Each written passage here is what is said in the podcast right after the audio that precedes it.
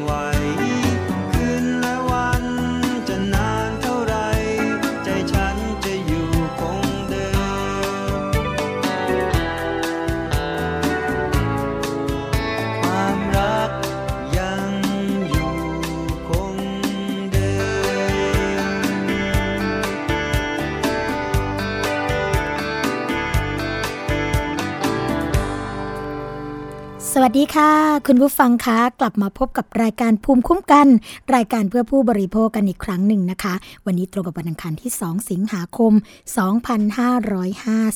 2559 ค่ะ พบกับสวนีชัมเฉลียวนะคะ เราพบกันทุกวันจันทร์ถึงวันศุกร์ค่ะเวลาเดิม 11นาฬิกาถึง 12นาฬิกานะคะ ฟังและดาวน์โหลดรายการได้ค่ะ ทาง www.thaipbsonline.net และ www.thaipbsradio.com นะคะแอปพลิเคชันค่ะ ฟังทางมือถือนะคะ ไทย PBS ค่ะเข้าไปนะคะ ไม่ว่าจะเป็นระบบอ่า Android หรือว่า iOS ก็สามารถที่จะโหลดแอปพลิเคชันมาไว้กันได้นะ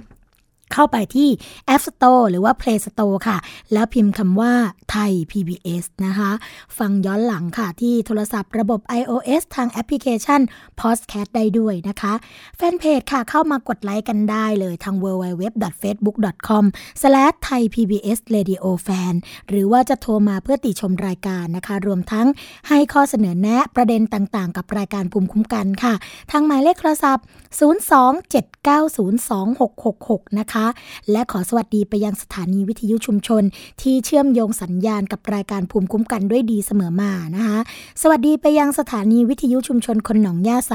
จังหวัดสุพรรณบุรีค่ะ FM 107.5เมกะเฮิรตซ์สถานีวิทยุชุมชนปฐมสาคร FM 106.25เมกะเฮิรตซ์สถานีวิทยุชุมชน คนเมืองลี้จังหวัดลำพูนค่ะ FM 103.75เมกะเฮิรตซ์สถานีวิทยุชุมชนวัดโพบาลัง จังหวัดราชบุรีค่ะ FM 103.75เมกะเฮิรตสถานีวิทยุเทศบาลทุ่งหัวช้างจังหวัดลำพูน FM 106.25เมกะเฮิรตและสถานีวิทยุชุมชนคนเขาวงจังหวัดกาฬสิน FM 89.5เมกะเฮิรตนะคะ วันนี้ค่ะเราก็มีประเด็นที่หลายคนกำลังติดตามอยู่นะคะ นั่นก็คือเรื่องที่ผู้บริโภคค่ะ ไปร้องที่สคบนะคะกรณีที่ซื้อรถไปแล้วรถมีปัญหาอ่ามีหลากหลายปัญหาด้วยกันเลยค่ะอย่างข่าวที่คุณผู้ฟังอาจจะกำลังติดตามนะคะ ก็คือมีปัญหาเกียร์กระตุกอ่าวันกระทบเรื่องของความปลอดภัย เพราะว่าซ่อมไม่ได้แล้วนะคะ แล้วก็มีการให้บริษัทผู้ผลิตเนี่ยรับซื้อรถคืน แต่ว่าผู้ที่เป็นผู้รับผิดชอบตรงนี้ก็ยังไม่ดำเนินการใด ๆ ก็เลยนำรถ 12 คันนะคะ ไปจอดเรียงกันที่ศูนย์ราชการแจ้งวัฒนะ แล้วก็ปิดป้ายเขียนข้อความต่อว่าต่อขานบริษัทรถกันนะคะหลังที่เกิดปัญหาแล้วก็ไม่ได้รับการแก้ไข เรื่องราวก็ยังมีหลากหลายนะคะ เกี่ยวกับเรื่องของปัญหาความชำรุดบกพร่องของรถยนต์ค่ะ แต่ทีนี้เนี่ยวันนี้เราก็จะมาพูดคุยกับแขกรับเชิญนะคะที่เป็นผู้เชี่ยวชาญเกี่ยวกับเรื่องนี้ แล้วก็รับผิดชอบโดยตรงด้วยนะคะในการรับเรื่องร้องเรียนค่ะ คุณพิคเนตตะปวงนะคะ รองเลขาธิการสำนักงงานคณะกรรมการคุ้มครองผู้บริโภค หรือสคบนะคะ ตอนนี้อยู่ในสายกับเราเรียบร้อยแล้วค่ะ สวัสดีค่ะ ท่านรองคะครับ สวัสดีครับค่ะณวันนี้ครับ ค่ะ ตอนนี้ค่ะ มีกรณีที่รถยนต์ชำรุดบกพร่องนะคะ แล้วก็อ่าเข้าไปร้องเรียนกันที่สคบแล้วก็รวมทั้งหน่วยงานที่รับเรื่องร้องเรียนอื่น ๆด้วยนะคะ ทีนี้ อยากจะทราบค่ะว่า กรณีรถยนต์ชำรุดบกพร่องเนี่ย มีไปร้องเรียนที่สคบกัน สถิติในช่วง3ปีที่ผ่านมาเป็นยังไงบ้างคะก็เท่าที่ดูสถิติย้อนหลังนะครับค่ะก็อีกทีหนึ่งก็เกือบเกือบพันลายนะครับ อืมเป็นเรื่องของรถชำรุดบกพร่องเหรอคะครับโอ้ก็เฉพาะเรื่องเรื่องความบกพร่องของตัวรถนะครับ ค่ะ แล้วรถแต่ละคันเนี่ยค่ะมันมันประมาณสองหมื่นชิ้นนะฮะ โอ้โหค่ะจะเป็นปัญหาเล็กๆน้อยๆตั้งแต่เรื่องของเอ่ออุปกรณ์ภายในนะครับค่ะเสียงดังบ้างอะไรเนี่ยนะครับอืมก็ไปจนถึงเรื่องใหญ่ ๆ อย่างเช่นเอ่อขับ แล้วก็เครื่องดับกระทันหันค่ะครับเรื่องของการอย่างเช่นกินน้ำมันเครื่องผิดปกติอย่างเงี้ยค่ะนะครับค่ะเรื่องระบบเบรกเรื่องช่วงล่างอืมเกี่ยวข้องกับเอ่ออะไรนะศูนย์เอียงอะไรเงี้ยครับ แล้วมันค่ะเอียงกินซ้ายกินขวาอะไรเงี้ยครับค่ะจะมีตรงนี้อยู่บ้างครับโอ้ค่ะ แล้วทีนี้ในส่วนของเออเรื่องของขั้นตอนการดำเนินการแก้ไขปัญหานะคะ ที่สคบเนี่ยดำเนินการไปนะคะ ระยะเวลาในการดำเนินการส่วนใหญ่จะอยู่ที่ประมาณยังไงบ้างคะถึงจะสิ้นสุดเกี่ยวกับเรื่องของการรับเรื่องร้องเรียนตรงเนี้ยค่ะ ก็ขั้นตอนก็จะมีประมาณ สี่ขั้นตอนนะครับค่ะแต่ตั้งแต่รับเรื่องก็จะมีเรื่องของการตรวจสอบนะครับสอบสวนข้อเท็จจริง โดยให้ผู้ประกอบการได้ชี้แจงข้อเท็จจริงก่อนว่าเรื่องราวที่มีการร้องเรียนเนี่ยเอ่อกรณีพบความรั่วพร่องเนี่ยค่ะทางผู้ประกอบการจะชี้แจงอย่างไรนะครับอืมหลังจากนั้นเมื่อได้ข้อมูลนะครับ จากการที่ผู้การชี้แจงแล้วอาจจะต้อง สอบถามจากหน่วยงานที่เป็นผู้เชี่ยวชาญอย่างเช่นสถาบันยานยนต์หรืออะไรเงี้ยนะครับและให้ข้อมูลเพิ่มเติมอืมจากนั้นก็จะเข้าสู่กระบวนการไกล่เกลี่ยนะครับ การหาทางออกร่วมกันว่าสิ่งที่เกิดขึ้นจะมีทางแก้ไขอย่างไรนะครับค่ะจะต้องแต้ไหมจะปรับปรุงได้ไหมหรือจะต้องเปลี่ยนต้องคืนอะไรเงี้ยนะครับอืมแล้วก็ไปสู่กระบวนการกรณีที่สามารถไกล่เกลี่ยกันไม่ได้นะครับ ก็จะค่ะสู่กระบวนการของการที่จะมีการกลันกรองเรื่องราวร้องสู่ ร้องทุกข์แล้วก็เข้าสู่กระบวนการฟ้องศาลต่อไปนะครับอืมค่ะซึ่งทีกระบวนการก่อนอ่าฮะที่จะไปศาลเนี่ยอาจจะต้องมีการอ่าทดสอบพิสูจน์กันนะครับ ว่าค่ะสินค้าหรือความรู้ข้องเนี่ยอ่าจะต้องบางทีมันคู่กรณีนะครับ ทั้งสองฝ่ายก็อ่าอาจจะมีประเด็นข้อพิพาทการคู่ายผู้ในฐานะผู้บริโภคก็บอกว่ามันมีความบกพร่องนะซื้อมาแล้วปรากฏว่าใช้ไปเดือนสองเดือนแล้วมันเกิดมีพบเอ่อ ปัญหาความบกพร่องทางผู้ประกอบการก็บอกว่าไอ้ยความบกพร่องเกิดจากคุณขับไม่เป็นขับใช้ไม่ดีอะไรเงี้ยนะครับอืไม่ได้ค่ะเกิดข้องจากผลิตภัณฑ์อะไรเงี้ยก็ค่ะมีการทดสอบพิสูจน์กันครับอืมอืม ท่านรองคะ รบกวนสอบถามนิดหนึ่ง มีกรณีตัวอย่างที่ทางสคบฟ้องแทนผู้บริโภคไหมคะ เกี่ยวกับเรื่องของความชำรุดบกพร่องของตัวรถตรงเนี้ยค่ะ ครับ ก็เคยมีอยู่นะครับในการฟ้องอย่างเช่นเอ่อ ซื้อรถมาแล้วปรากฏว่าเอ่อมันมันเป็นฟันรูปอะนะครับ ค่ะ ที่หลังคา มันเปิดปิดได้อะครับ อือหือค่ะก็ปรากฏปรากฏว่าพอถึงหน้าฝนนะใช้มาประมาณสักสองสามเดือนนะฮะหน้าค่ะฝนปรากฏว่าเอ่อฝนตกแล้วน้ำรั่วอ่านะน้ำรั่วเข้ามานะเราก็เอ่อทำการพิสูจน์โดยเอาเอาสายยางฉีดค่ะ นะดูก็รั่วจริงอืนะฮะมอ่าแล้วก็เลยบอกว่าเอ๊ะมันรั่วนี่มันก็คงไม่ได้เกี่ยวข้องกับเอ่อตัวความปลอดภัยเนาะค่ะก็เลยงั้นให้ผู้ประกอบการไปแก้ไขนะครับอ่าอะเขาก็ไปเปลี่ยนตีนยางเปลี่ยนอะไรเงี้ยเพราะว่าผู้ประกอบการบอกว่าเปลี่ยนยางมันน่าจะเสื่อมมั้งอะไรเงี้ค่ะยครับค่ะก็ไปเปลี่ยน ก็ปรากฏว่าก็ยังรั่วอีกนะโอ้ฮะก็สุดท้าย เอ่อก็ไปให้ทางสถาบันยานยนต์มั้งฮะครับค่ะแล้ว ว่ามันเป็นเพราะว่าการตัวตัวผลิตเนี่ยผลิตออกมาแล้วไอ้ตัวหลังคามันโก่งมันงอนะครับอืมันบิดเบี้ยวไปอืมนะครับทางผู้ประกอบการก็ยืนยันว่ามันแก้ไขได้อย่างเงี้ยนะค่ะเลยจะต้องมีเอ่อมติให้ฟ้องคดีนะครับค่ะตอนนี้ก็อยู่กระบวนการทางศาลในการที่จะให้ต่อศาลตัดสินนะครับโอ้เพราะว่าเราต้องเอาคืนรถเลยนะครับขอค่ะให้เขาเอาซื้อรถคืนนะครับ ค่ะ ส่วนใหญ่แล้วนะคะ กว่าจะไปถึงกระบวนการที่สคบฟ้องแทนผู้บริโภคเนี่ยค่ะก็แสดงว่าจะต้องมีการพิสูจน์กันค่อนข้างชัดเจนเลยใช่ไหมคะว่า เกิดจากความชำรุดบกพร่องของตัวผลิตภัณฑ์จริง ๆ ไม่ได้เกิดจากตัวที่ผู้บริโภคไปทำให้เกิดปัญหาอะไรอย่างนี้ใช่ไหมคะครับอย่างน้อยๆก็ต้องมีมูลเบื้องต้นนะครับค่ะไม่ว่าจะพิสูจน์จาก จากการใช้ทรัพย์โดยปกติอืมนะครับ ที่เราใช้ใช้กันอยู่จนถึงขั้นเข้าไปเอ่อยังเขาเรียกว่าอะไรนะที่เอ่อสถานที่ทดสอบรถเลยอะค่ะครับเราก็เคยมีการทดสอบนะครับค่ะโดยการอ่าอย่างนี้เช่นเรื่องร้องเรียนว่าขับรถเร็วประมาณสักร้อยร้อยสิบอะไรเงี้ยค่ะแล้วก็มีเสียงมีลมเข้าอะไรเงี้ยนะครับอืแล้วอฮึก็แล้วก็เข้าไปทดสอบ นะครับ แล้วก็เอ่อขับเร็วๆ แล้วก็มีการกระตุกอะไรเงี้ยนะค่ะเครื่องดับอะไรเงี้ย เราก็วิ่งในสนามเลยนะครับสนามทดโอ้สอบนะครับอืมกฎหมายที่เกี่ยวข้องล่ะคะท่านรองเพื่อการคุ้มครองผู้บริโภคในเรื่องนี้เนี่ย มีกฎหมายตัวไหนบ้างคะที่อาจจะแนะนำคุณผู้ฟังนะคะ ที่ฟังรายการภูมิคุ้มกันอยู่ในขณะนี้ว่าเนี่ยถ้าเกิดเจอปัญหาแบบนี้เนี่ย ใช้กฎหมายตัวนี้เข้าไปพูดคุยดำเนินการเจรจาไกล่เกลี่ยหรือ ดำเนินการทางฟ้องคดีเลยก็ได้ค่ะท่านรอง ก็อันดับแรกนะอันดับแรกก็จะเป็นเรื่องของเอ่อกฎของกฎหมายทางด้านประมวลกฎหมายแพ่งและพาณิชย์ค่ะของการส่งมอบทรัพย์ที่ชำรุดบกพร่องนะสินค้าที่ชำรุดบกพร่องส่งมาเนี่ยค่ะทางภาษาอังกฤษก็เรียกว่ารีเฟกเนี่ยนะครับมีปัญหาเรื่องเรื่องของตัวทรัพย์นั้นนะครับทำให้ทำให้เสื่อมราคานะครับ ความรู้พ้องเนี่ยทำให้เสื่อมราคา อย่างเช่น เราคิดว่าเราซื้อมาในราคานี้นะครับ เพื่อจะอ่านำไปใช้ค่ะครับแล้วก็ในช่วงทรัพย์นั้น มันจะมีมูลค่าประมาณเท่านี้อะจริงๆแล้วเออมันราคามันต่ำลงเนี่ยนะครับ หรือความมุ่งมา่ปรารถนาคือความเหมาะสมประโยชน์ที่จะใช้ตามปกติ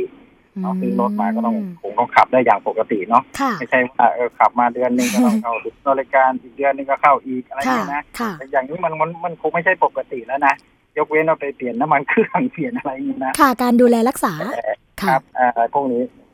ถ้ามันผิดปกติอย่างอย่างสภาพของตัวทรัพย์นะทั่วๆไปแล้วเนี่ย อย่างเงี้ยถือว่าเป็นชำรุดบกพร่องค่ะแต่ความรู้บกพร่องต้องเกิดขึ้นก่อนหรือขณะที่มีการส่งมอบทรัพย์ หมายความว่ามันเกิดมาตั้งแต่ก่อนที่มันจะเอามาถึงเราค่ะมือผู้บริโภคอะอันเนี้ยมันเป็นการพิสูจน์ยากว่าเฮ้ยมันมันเกิดณขณะไหนนะมันมีก่อนหรือมันมีหลังใช่ไหมครับ ค่ะ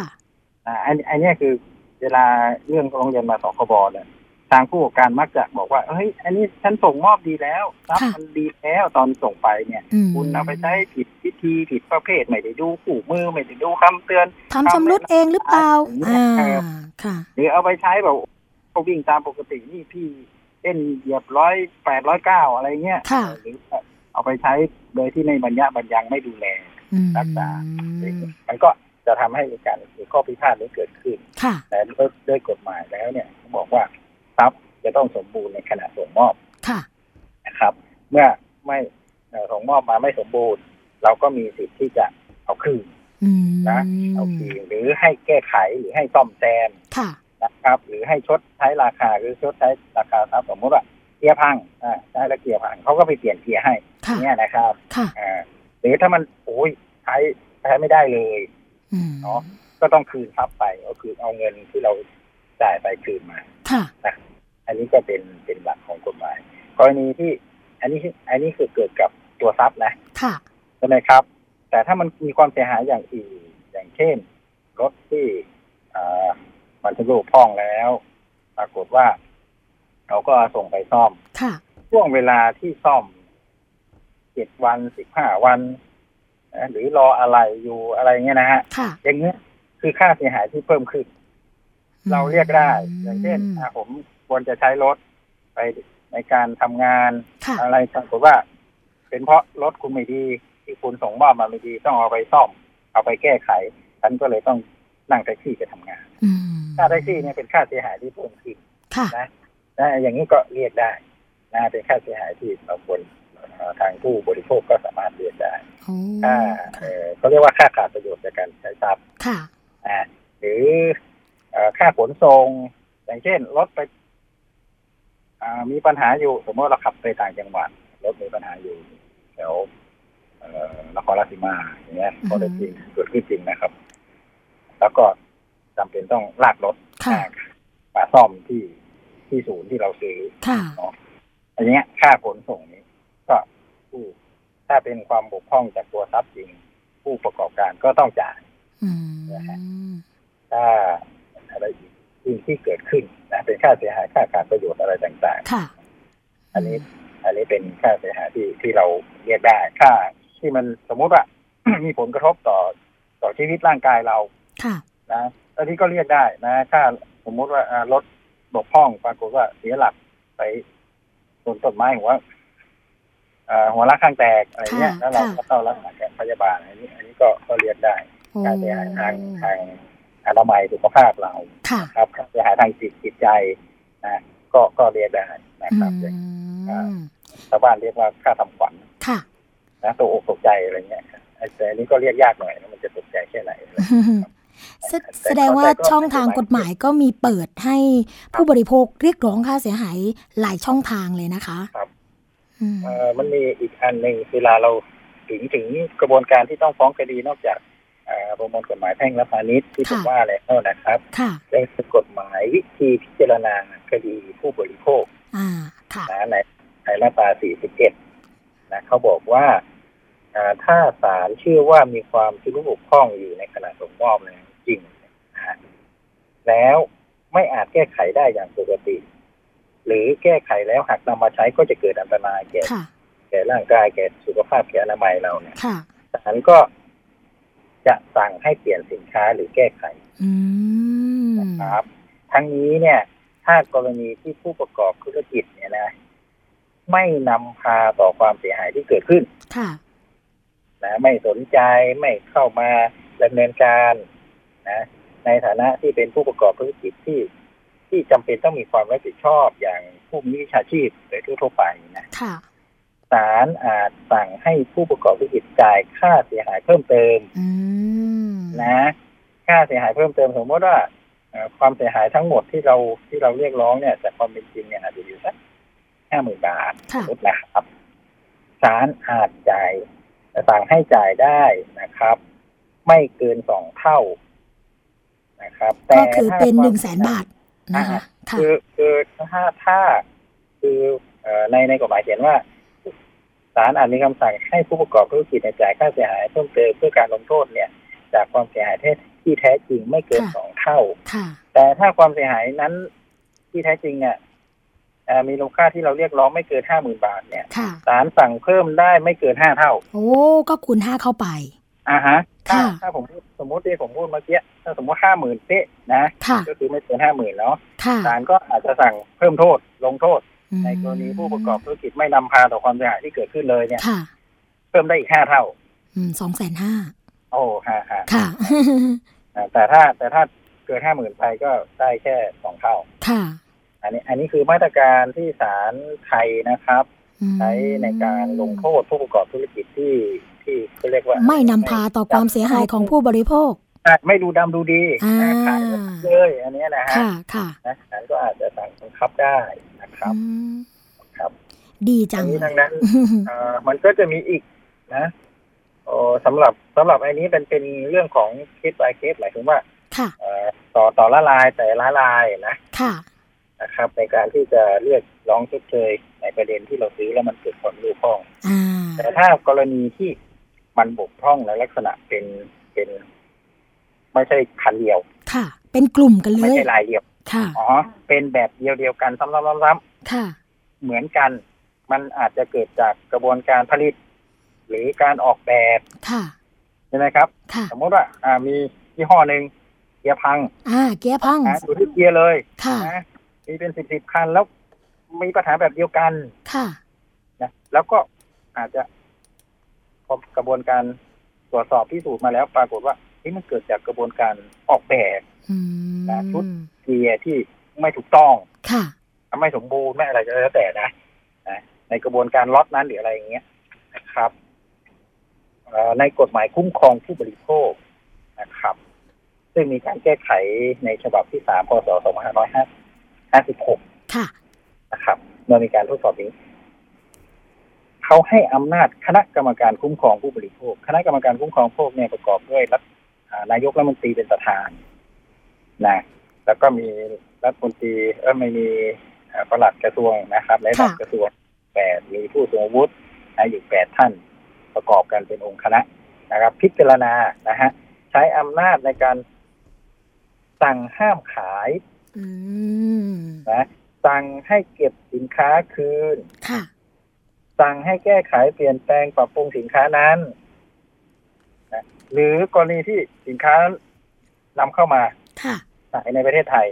ก็สั่งให้เอาสินค้านั้นออกไปจากประเทศอืมหืมนะครับ ออกจากราชอาณาจักร หรือแก้ไขปรับปรุงอะไรไม่ได้ละสั่งให้ทำลายสินค้านั้นก็ได้โอ้ค่ะค่ะนะครับทั้งนี้ทั้งนั้นจะต้องมีการประกาศโฆษณาข่าวสารติดประกาศหรือแจ้งให้ผู้บริโภคกรณีที่สมสมมติว่าอ้าวล็อตนี้แล้ว สินค้าแบบเดียวกันนี้ให้ ผู้ประกอบการแจ้งไปยังผู้บริโภคที่ซื้อสินค้าทั้งหมดนะเก็บสินค้ามาเพื่อจะแก้ไขหรือเปลี่ยนแปลงค่ะอันนี้อันนี้ก็จะเป็นอำนาจของคณะกรรมการคุ้มครองผู้บริโภคและไม่ใช่อำนาจศาลนะครับค่ะอ่าทั้งนี้ทั้งนั้นทั้งหมดเนี่ยที่พูดมาทั้งหมดเนี่ยถ้าผู้ประกอบการไม่ทำอืมหน่วยงานคณะกรรมการก็จะสั่งให้สคบเป็นคนดำเนินการแล้วบังคับให้ผู้ประกอบการเป็นคนออกค่าใช้จ่ายให้ทั้งหมด อืมไม่ใช่ภาระของผู้บริโภค ไม่ใช่ภาระของผู้บริโภคครับ โอ้ค่ะ พอฟังดูแล้วเนี่ยมีกฎหมายหลายฉบับเลยนะคะ แล้วก็หลายข้อมาก ที่เรียกได้ว่าคุ้มครองผู้บริโภค แล้วก็คุ้มครองตั้งแต่กระบวนการด้วยนะคะ ตั้งแต่เรื่องของการยึด นะคะเรื่องของการอายัดแล้วก็การทำลายนะคะรู้สึกว่าจริง ๆ แล้วเนี่ยบางครั้งค่ะผู้บริโภคก็ไม่ทราบว่ากฎหมายของเราเนี่ยเอื้อประโยชน์ให้กับผู้บริโภคในการใช้สิทธิ์มากถึงขนาดนี้นะคะ ก็คงต้องเป็นเรื่องของการเผยแพร่ประชาสัมพันธ์กัน ให้ผู้บริโภคได้เข้าใจมากขึ้นนะคะ ทีนี้อยากให้ท่านรองค่ะ แนะนำผู้บริโภคเมื่อซื้อรถมาแล้วหรือว่าซื้อรถยนต์มาแล้วเกิดความชำรุดบกพร่องค่ะ ว่าจะมีวิธีการป้องกันหรือว่าเขาเรียกว่าใช้สิทธิ์ในการเรียกร้องอาให้แก้ไขปัญหาของตัวเองยังไงได้บ้างคะก็สำคัญนะครับเอ่อผมอยากจะแนะนำว่า ให้ให้พิจารณาก่อนซื้อก่อนเนาะผมไม่ค่ะอยากให้เกิดเรื่องหรือความเดือดร้อนหรือความเสียหายหรือหรือค่ะความบกพร่องในมาทีหลังค่ะจริงๆแล้วตั้งแต่ตอนตอนที่เราจะซื้ออะอืม ควรจะหาข้อมูลศึกษาเปรียบเทียบคุณสมบัตินะเกี่ยวข้องกับตัวรถ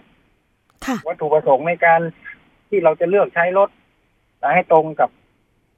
ความต้องการของเราค่ะนะฮะว่าต้องซื้อไปทำอะไรอ่าบางทีมันเห็นกับรูปลักษณ์อย่างเดียวไม่ได้นะครับอุ๊ยสวยอะไรเงี้ยนะอันนี้ก็ ก็ควรจะดูนะ ดูรายละเอียด คุณสมบัติของตัวรถค่ะครับอ่าแล้วก็มันตรงกับวัตถุประสงค์ที่เราต้องการหรือไม่นะครับ เมื่อได้รถมาแล้วก็ต้องหมันตรวจสอบนะเข้าศูนย์บริการตามระยะไมล์ตามระยะทางที่เขากำหนดนะครับค่ะผมยกตัวอย่างเช่นอ่ารถส่วนใหญ่นะครับ ทุกค่ายเนี่ยนะก็จะรับประกันน่ะอ่าเท่าไหร่ละสามปี หรือแสนกิโลนะครับ มันจะมีประมาณเนี้ยนะฮะเบื้องต้น ท่านก็ต้องเข้าบริการเข้าเข้ารับบริการตามนั้นที่กำหนดอะนะครับ เพราะว่าเดี๋ยวถ้าเลยไปอ่ารับประกันหมดอะไรเงี้ยเขาไม่รับประกันอะไรเงี้ยก็จะเสียสิทธิ์พวกนี้ไปนะครับ ก็เข้าใช้บริการตามนั้นอ่านคู่มือการใช้หรือคำแนะนำนะคำเตือนต่างๆ ให้อ่ากล้องแก้วนะฮะเวลามันเกิดปัญหาขึ้นมาก็จะใช้ได้อย่างถูกวิธีถูกค่ะต้องค่ะนะครับ แล้วกรณีที่มันจะเอ่อพบความเกี่ยวข้องจริง ๆ แล้วก็ต้องเข้าไปหาผู้ประกอบการนะหาศูนย์บริการที่เป็นเจ้าของเอ่อผลิตภัณฑ์นั้น ต้องท่าน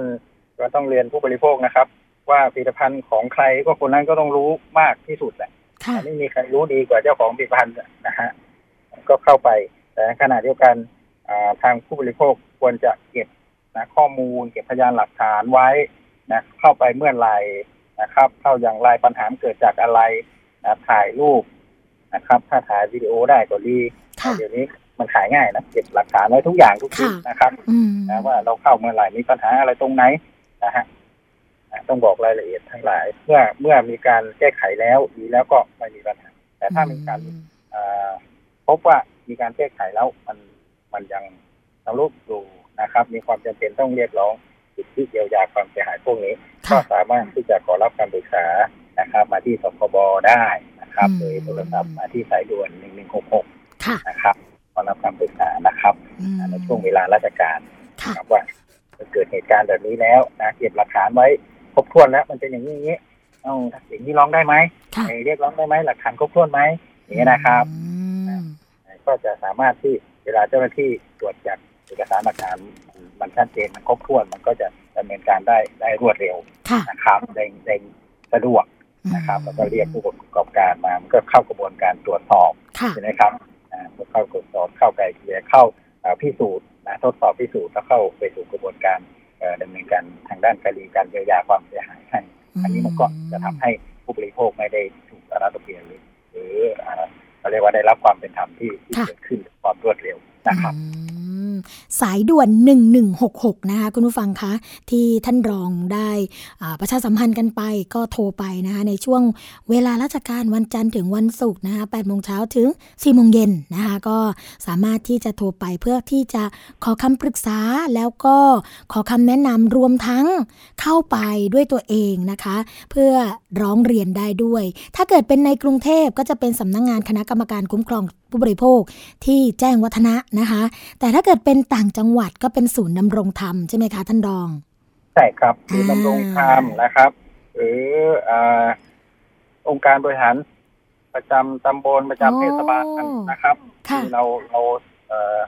มีการแต่งตั้งมอบหมายให้ทางเอ่อเทศบาลตำบลนะครับ เป็นหน่วยรับเรื่องราวร้องทุกข์ให้นี่นะครับใกล้สาบ้ามารถนแก้ไขเบื้องต้นค่ะนะครับเจรจาได้ด้วย นะครับแล้วถ้าสามารถดำเนินเป็นเคสใหญ่ค่ะๆครับไม่สามารถแก้ไขในพื้นที่ก็จะส่งให้ให้ทางภูมิภาคคือจังหวัดแล้วก็ส่งเข้าส่วนกลางอืมมาช่วยกันทำงานนะครับค่ะโอ้ได้ข้อมูลเพิ่มเติมด้วยนะคะว่า องค์การบริหารส่วนท้องถิ่นไม่ว่าจะเป็นอาอบตอบจก็มีหน่วยรับเรื่องร้องเรียนของสำนักงงานคณะกรรมการคุ้มครองผู้บริโภคนะคะ สามารถที่จะรับเรื่องได้ด้วยป็นเทศบาลนะครับไม่ใช่อบจนะอ๋อเทศบาลนะคะนะฮะบางค่ะทีเป็นเทศบาลเมืองไม่ใช่ ตำบลอะไรเงี้ยหรืออบตเนี่ยได้ค่ะอืมได้เลยค่ะ เดี๋ยวจะอ่าช่วยประชาสัมพันธ์ด้วยนะคะว่าผู้บริโภคไม่อาจจะถ้าเกิดอยู่ไกลจากศูนย์ดำรงธรรมในในอ่าตัวจังหวัดนะคะก็สามารถที่จะใช้บริการของ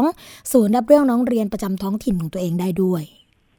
นะคะอืมวันนี้ค่ะรายการภูมิคุ้มกันต้องขอกราบขอบพระคุณนะคะอ่าท่านรองเลยค่ะที่การสำนักงงานคณะกรรมการคุ้มครองผู้บริโภคค่ะ คุณพิคเนตตาปวงนะคะที่มาให้ข้อมูลดีๆคำแนะนำดีๆสำหรับคุณผู้ฟังที่ฟังรายการภูมิคุ้มกัน แล้วก็ออกอากาศในต่างจังหวัดด้วยหวังว่าวันนี้คุณผู้ฟังก็จะได้รับข้อมูลเหมือนกับสวนีนะคะแล้วก็นำไปช่วยกันประชาสัมพันธ์ค่ะ ไม่ว่าจะเป็นสายด่วนของสคบ1166นะคะหรือว่าหน่วยงานรับเรื่องร้องเรียนต่างๆ ที่ทำหน้าที่ในการคุ้มครองผู้บริโภค วันนี้รายการภูมิคุ้มกันต้องขอกราบขอบพระคุณมาก ๆ เลยค่ะ ครับค่ะก็ขอขอบขอบคุณทางรายการภูมิคุ้มกันด้วยนะครับค่ะที่ได้โอกาสในงานสำนักงานต้องการคุ้มครองผู้บริโภคนะครับค่ะให้มาเล่าเรื่องเกี่ยวข้องกับการคุ้มครองผู้บริโภคทราบโอ้สุดยอดมาก ๆ เลยค่ะ เพราะว่าเวลาท่านรองมาให้ข้อมูลเนี่ย ทางรายการรวมทั้งคุณผู้ฟังก็จะนำข้อมูลต่างๆเนี่ยไปใช้ในชีวิตประจำวันได้ด้วยค่ะ ครับผมค่ะ ขอบพระคุณมาก ๆ ค่ะ ครับขอบคุณค่ะครับสวัสดีค่ะ สวัสดีค่ะ ก็วันนี้นะคะได้รับข้อมูลดีๆ จากท่านรองเลยค่ะ ที่การสำนักงานคณะกรรมการคุ้มครองผู้บริโภคค่ะ แล้วหวังว่านะคะคุณผู้ฟังคะเรื่องของการใช้สิทธิ์เป็นสิ่งสำคัญมาก ๆ เพราะฉะนั้นเวลาที่ถูกละเมิดสิทธิ์นะคะถูกเอาเปรียบ นะจากหน่วยงานต่างๆ จากในส่วนของผู้ประกอบการต่างๆนะคะ ก็สามารถที่จะใช้สิทธิ์ของตัวค่ะ ร้องทุกหนึ่งครั้งดีกว่าบ่นพันครั้งยังคงใช้ได้อยู่เสมอนะคะ ช่วงแรกค่ะของรายการภูมิคุ้มกันคงจะต้องพักกันไว้สักครู่หนึ่งเดี๋ยวเรามาพบกับช่วงที่ 2 ของรายการพร้อมกับนานาสาระดีๆ ที่สวนีนำมาฝากคุณผู้ฟังเช่นเคยพักกันสักครู่ค่ะ เกราะป้องกันเพื่อการเป็นผู้บริโภคที่ฉลาดซื้อ และฉลาดใช้ ในรายการ ภูมิคุ้มกัน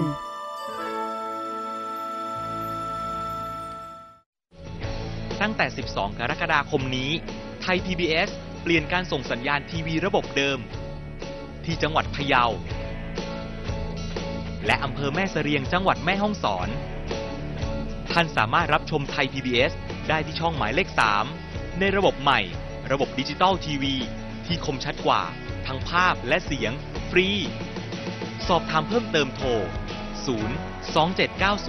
2314 แล้วมีอย่างที่ไหนครับ จะไม่ให้ซ่อมฝายชะลอน้ลุง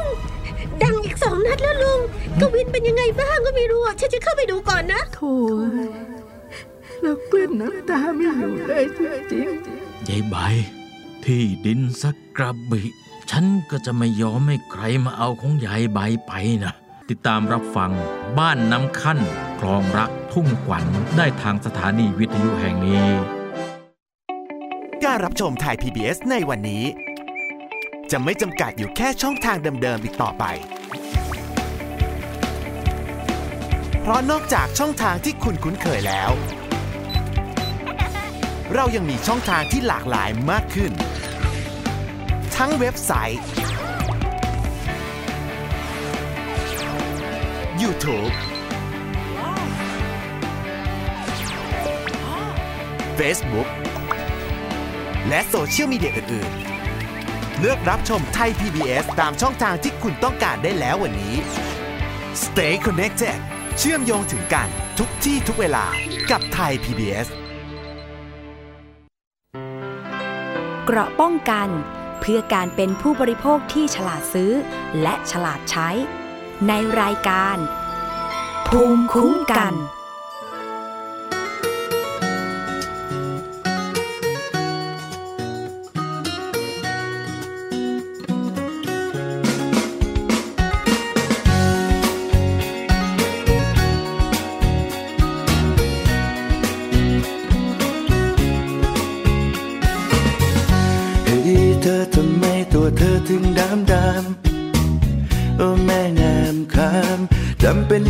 อขนาดสองบีหน้าอกหน้าใจก็ดูเหมือนจะไม่มี จอแบนอย่างนี้หมอเกาหลีคงไม่รับทางท่อนแขนก็กัดว่าใหญ่ ผู้หญิงอะไรขาโตใครทำให้เธอโมโหต้องขอหักตาย ไม่รู้น้ำหนักเท่าไรกล้าชั่งให้ดูไหมนี่ จะเอาเธอมาแยกมองแต่ละที่ ไม่เห็นจะมีอะไรสวยเลยดูรวมรวมๆแล้วมีเสน่ห์เหลือเกิน ไม่ต้องมาเขินฉันพูดจริงจริงๆเธอมีเสน่ห์มากมายจะน่ารักไปไหนอยากจะได้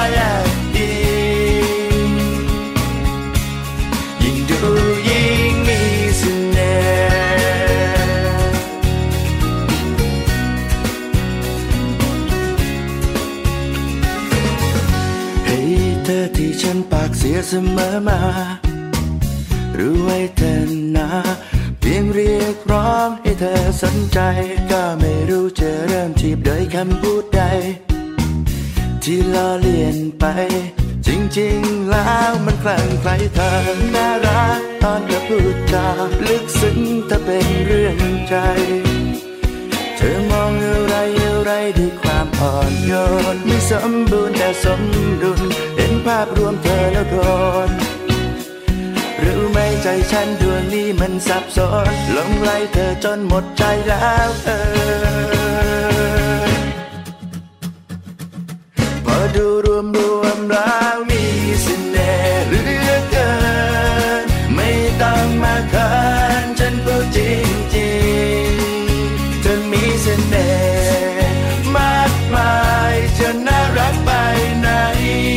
อ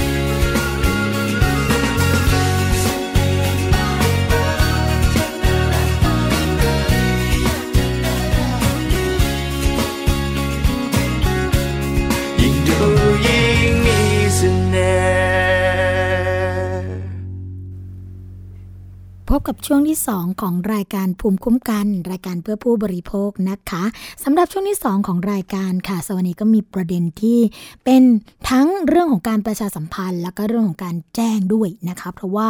ตอนนี้ค่ะในส่วนของคอปพ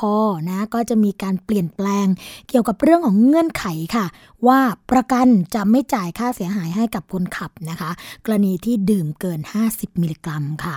ตอนนี้นะคะแหล่งข่าวจากสำนักงานคณะกรรมการกำกับ และส่งเสริมการประกอบธุรกิจประกันภัย หรือว่าชื่อย่อๆว่าคอปพอนะคะก็เปิดเผยว่าคอปพเนี่ยอยู่ระหว่างการหารือค่ะ กับทางสมาคมประกันวินาศภัยไทย เพื่อจะพิจารณาปรับเงื่อนไขของกรมธรรม์ประกันภัยรถยนต์นะคะทั้งประกันภัยตามพระราชบัญญัติคุ้มครองผู้ประสบภัยจากรถนะคะหรือว่าเรียกว่าประกันพรบนั่นเองนะคะแล้วก็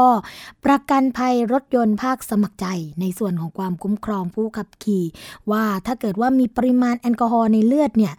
ต้องเป็นให้เท่ากับกฎหมายจราจรนะคะก็คือห้ามมีระดับแอลกอฮอล์ในเลือดเกิน 50 มิลลิกรัมนะคะหรือว่า 50 มิลลิกรัมเปอร์เซ็นต์นั่นเองค่ะ ทั้งนี้นะคะในกรมธรรม์ประกันภัยรถยนต์ค่ะ ก็มีการระบุเงื่อนไขเรื่องื่องของความรับผิดชอบของผู้ขับขี่รถยนต์นะคะที่มีระดับแอลกอฮอล์ในเลือดเกิน 150 มิลลิกรัม หรือว่า 150 มิลลิกรัมเปอร์เซ็นต์ซึ่งสูงกว่าพระราชบัญญัติจราจรนะก็เห็นว่าก็ควรที่จะระบุให้เหมือนกัน เพื่อไม่ให้เกิดความขัดแย้งนะคะ ระหว่างกฎหมายจราจรกับเงื่อนไขของกรมธรรม์ค่ะ หลังจากที่มีการปรับ ผู้ขับขี่รถยนต์นะที่ขับรถยนต์ไปเกิดอุบัติเหตุ หากมีระดับแอลกอฮอล์ในเลือดเกิน 50มิลลิกรัมเปอร์เซ็นต์แล้วก็จะไม่ได้รับความคุ้มครองจากบริษัทประกันภัยด้วยค่ะ ซึ่งทางคอปพแล้วก็บริษัทประกันวินาศภัยก็จะทำการปรับปรุงให้เสร็จโดยเร็วที่สุดค่ะคุณผู้ฟัง โดยผลของการปรับเงื่อนไขใหม่นะคะ ก็จะส่งผลกระทบต่อผู้ขับขี่เท่านั้น แต่จะไม่กระทบกับผู้โดยสารในรถยนต์คันดังกล่าวค่ะ รวมถึงไม่กระทบกับเรื่องของการประสบภัยทางรถ คันที่มีผู้ขับขี่ปริมาณแอลกอฮอล์เกิน 50มิลลิกรัมเปอร์เซ็นต์นะคะแต่ก็ยังคงได้รับความคุ้มครองเช่นเดิม ที่ต้องรับผิดชอบตัวเองนะคะหากบาดเจ็บก็ต้องออกค่ารักษาเอง เพราะว่าการดื่มเหล้าแล้วขับเนี่ยก็จงใจที่ทำให้เกิดความเสี่ยงอยู่แล้วนะคะจากแหล่งข่าวของคอปพค่ะที่เปิดเผยนะคะก็ยังบอกอีกว่า ทุกวันนี้ภาคธุรกิจนะเรื่องของการประกันวินาศภัยเนี่ยก็ถูกมองว่าไม่ให้ความร่วมมือกับทางกฎหมายมีลักษณะสนับสนุนให้คนเมาแล้วขับค่ะ เพราะว่าถ้าเกิดอุบัติเหตุแม้ว่าจะผิดกฎหมายจราจร แต่ก็ยังได้รับความคุ้มครองจากบริษัทประกันภัย ก็ทำให้ไม่กลัวนะคะที่จะดื่มแล้วขับค่ะ หากเปรียบเทียบปริมาณแอลกอฮอล์ที่บริษัทประกันรับผิดชอบนะคะเขาบอกว่าเคลมให้ได้เลยที่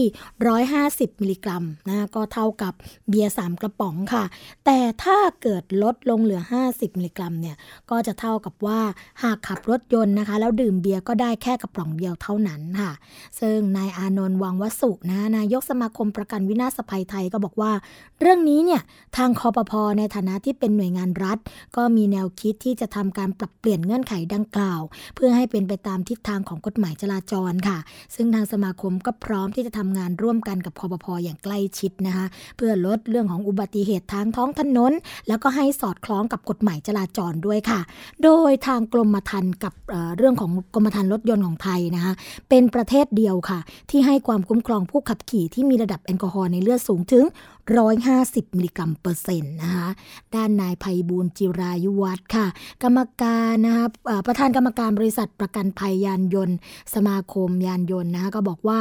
ในฐานะที่เคยทำงานให้กับบริษัทประกันภัยที่สหรัฐอเมริกา ก็ไม่ได้มีการกำหนดปริมาณแอลกอฮอล์ในเลือดนะคะว่า ในแต่ละกรมธรรม์เนี่ยจะเขียนว่าจะไม่คุ้มครองผู้ที่ขับขี่มีลักษณะอาการมึนเมา จนเป็นเหตุให้ควบคุมสติไม่ได้ ซึ่งบางกรณีก็พบว่าผู้ขับขี่ที่เกิดอุบัติเหตุเนี่ยมีแอลกอฮอล์เพียงน้อยนิดนะคะก็เมาไม้จนควบคุมสติไม่ได้ค่ะ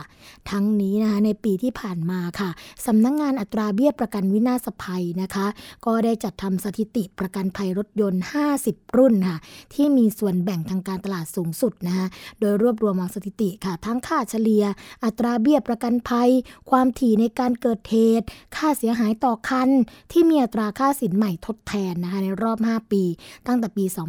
2553 จนถึงปี 2557 ก็พบว่า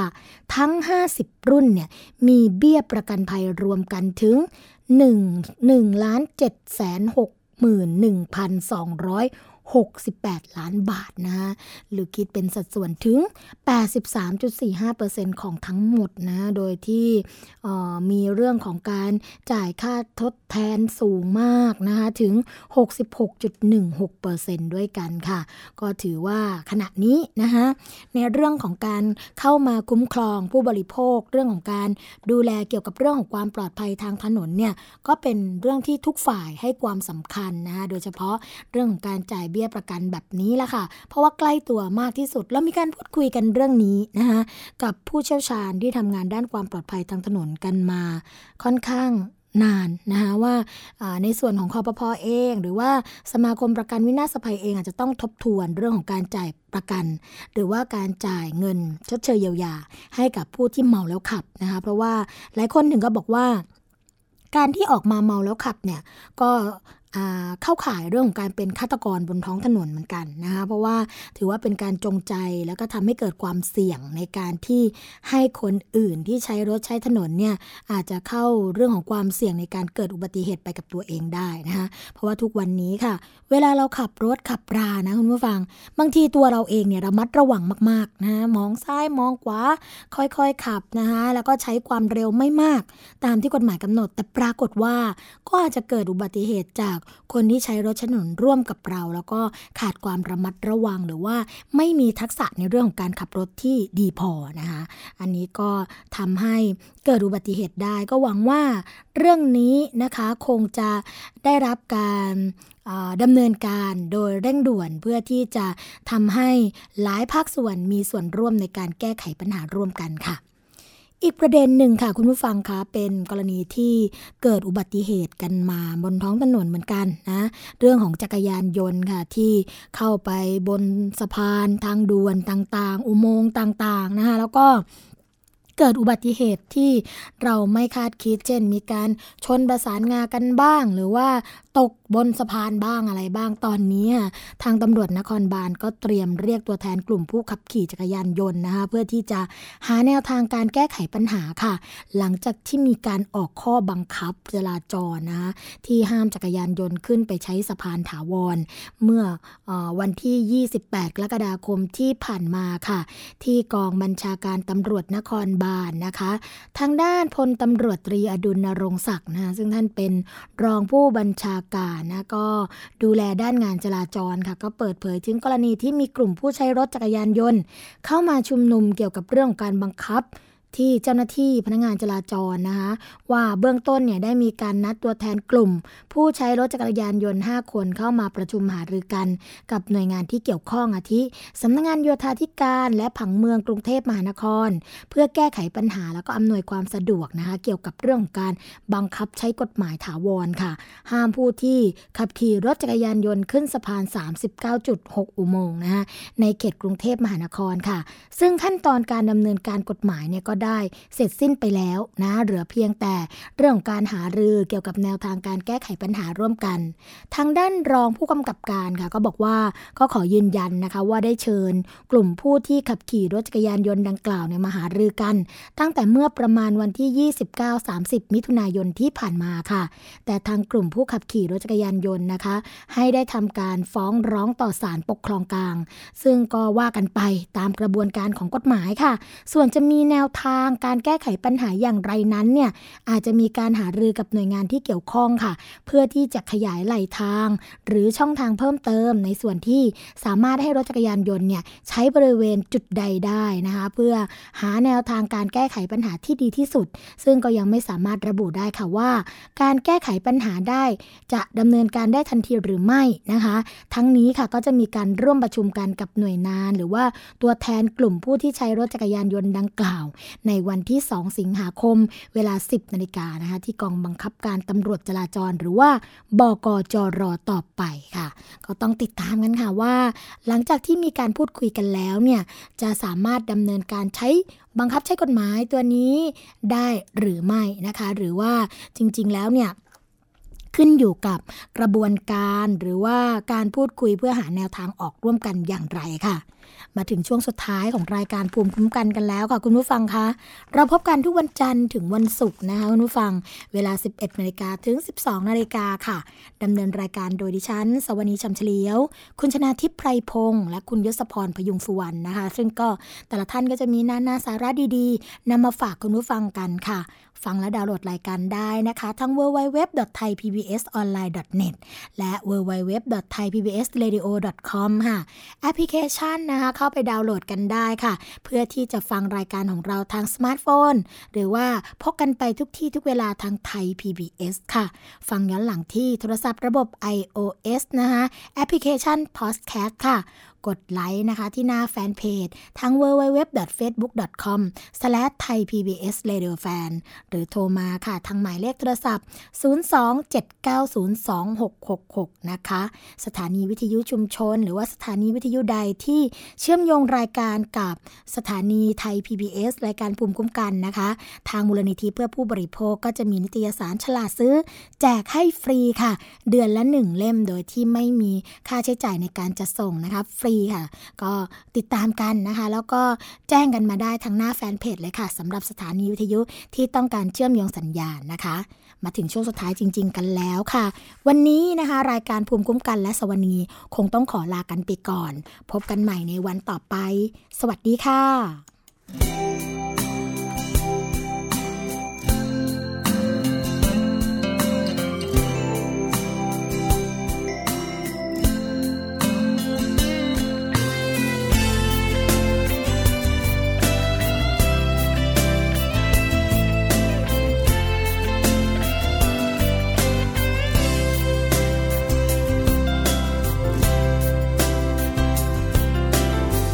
ยังจำเสมอที่เธอเคยบอกกับฉัน คิดแล้วยังตื่นตันเกินอธิบาย นึกถึงคำคำนั้นทุกวันที่ห่างกันไป เหมือนมันเป็นโยงใหญ่ที่ส่งถึงกัน ไม่ว่าเราจะโชคดี หรือบางทีที่ร้องไห้ คน สนใจจะฟัง เพราะว่าในชีวิตเรื่องจริงมันต่างจากฝัน ฝันไม่เคยมีวันที่เจ็บช้ำใจ มีผู้คนอยู่รอบกายเหมือน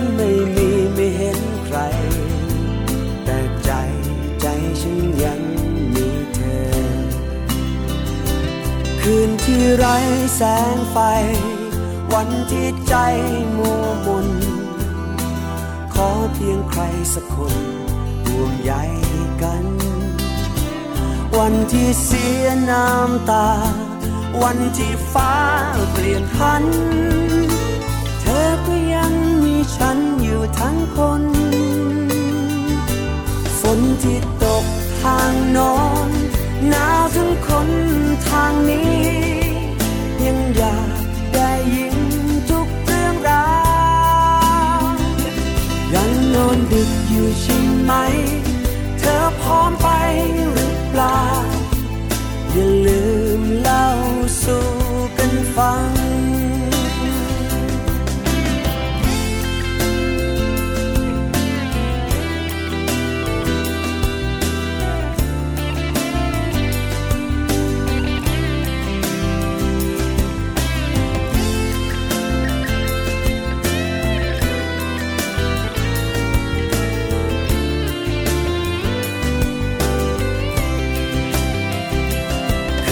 ที่ไร้แสงไฟ วันที่ใจมัวมน ขอเพียงใครสักคนห่วงใยกัน วันที่เสียน้ำตา วันที่ฟ้าเปลี่ยนพัน เธอก็ยังมีฉันอยู่ทั้งคนฝนที่ตกทางนอนหนาวทั้งคนทางนี้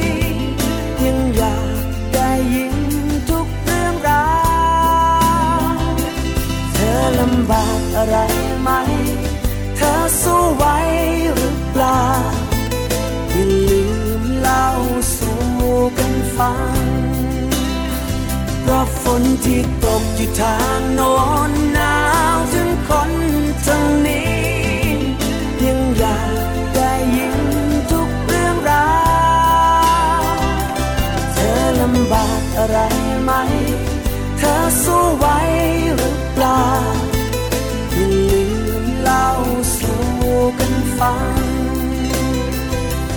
อยังขาดอะไรไหม